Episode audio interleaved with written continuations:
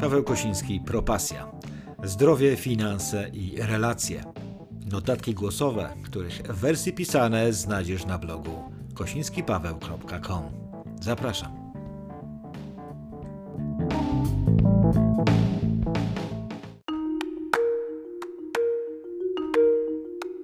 Cześć, witaj Paweł Kosiński z tej strony. Jak często czujesz się zablokowany, pomimo, że prawdziwie pragniesz zmiany? Zmiana tego, co jest na lepsze, zdrowsze, bardziej radosne, ekscytujące, zaangażowane. Jednym zdaniem, zmiany przynoszące oczekiwany rezultat. Dzisiaj odrobinę relacji z samym sobą. Jak to jest możliwe, pomimo że wiemy, czego chcemy, nie robimy nic w celu osiągnięcia tego. Nawet wiemy, czego potrzebujemy, nawet więcej wiemy, co powinniśmy robić, aby to osiągnąć, i jednak tego nie robimy. Wydaje ci się, że jesteś zablokowany, tak jakbyś znalazł się w martwym punkcie. Z jednej strony nie chcesz tego, co jest, a z drugiej nie robisz nic, aby to zmienić. W książce Training NLP Jana McDermott i Wendy Dago znajdujemy kilka wskazówek, które pomogą nam zrozumieć taki stan. Pierwszym krokiem jest odkrycie wzorca zachowania w celu jego zmiany. Trzymając się zasady, że porażka to nie przypadek, staramy się odkryć nasze własne wzorce zachowania. Jeżeli zdamy sobie sprawę z tego, że nasze porażki związane z podejmowaniem działań prowadzących do zmian stanowią pewien wzór, ramę problemu, łatwiej będzie nam się z niej wydostać.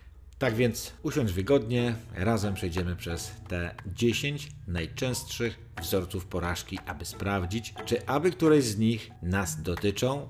Jeśli tak, to będziemy wiedzieć, nad czym konkretnie pracować. Przedstawię te 10 wzorców i odniosę się do jednego z nich. Ciebie jak zwykle również proszę o komentarz. Co nas powstrzymuje przed dokonywaniem zmian, a wszelkie próby to jedna wielka porażka? Pierwsze, strach przed nieznanym. Drugie, spędzanie czasu z osobami, które postrzegają rzeczywistość w kategoriach problemów. Trzecie, zniechęcanie siebie poprzez zakładanie, że zmiana wymaga ciężkiej pracy. Czwarte, nierealistyczne ramy czasowe dotyczące wprowadzenia zmian. Piąte, przekonanie, że to, czego pragniemy, się nie spełni. Szóste, brak wiary w swoje umiejętności, obawa przed wpływem, jakie, jakie zmiany wywrą na inne osoby i nie podejmowanie w związku z tym żadnych działań. Siódme, akceptowanie odpowiedzi nie. Ósme, cynizm. Dziewiąte, znajdowanie się pod stałą presją. Dziesiąte, niepozwalanie sobie na marzenia. I teraz odrobinę mojego komentarza do pierwszego z nich. Strach przed nieznanym. Boimy się tego, co nieznane, dlatego nie podejmujemy działania. Ten wzorzec ma swoje drugie dno. Nie zrobię tego, bo nie wiem jak będzie. Cały wid w tym, że to okłamywanie siebie. W jaki sposób mogę bać się tego, czego nie znam, czego nie potrafię sobie wyobrazić? Czy boisz się garobory? Nie, bo nie wiesz, na co to słowo wskazuje.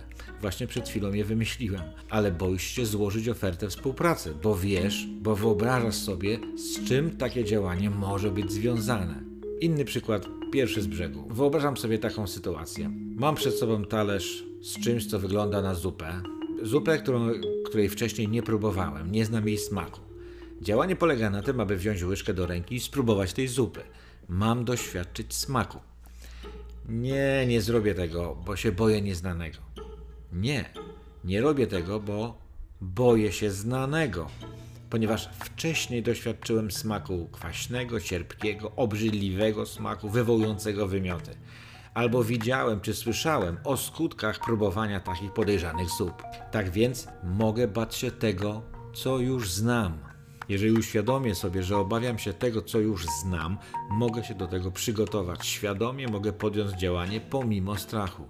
Strażak ma świadomość, że może doznać bólu wywołanego poparzeniem, bólu duszności z braku tlenu lub utraty przytomności czy życia spowodowanego bezwonnym i bezbarnym tlenkiem węgla, a jednak działa.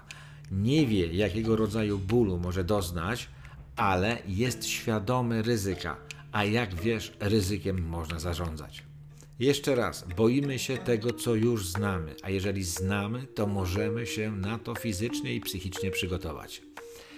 Jeżeli takie wątpliwości jak, bo nie wiem jak to będzie, bo nie wiem jak ona, on zareagują, bo nie wiem co się stanie, gdy zrobię to czy tamto, kołaczą nam się w głowie i nie pozwalają spać, To jedynym z rozwiązań jest metoda, którą pierwszy raz usłyszałem u Tima Ferrisa.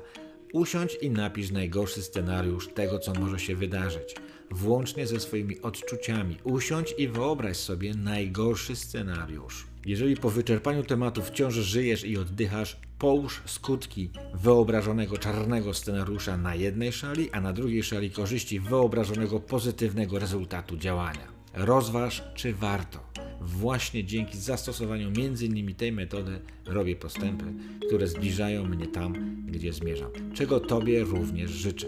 Pozdrawiam, Paweł Kosiński. Hej!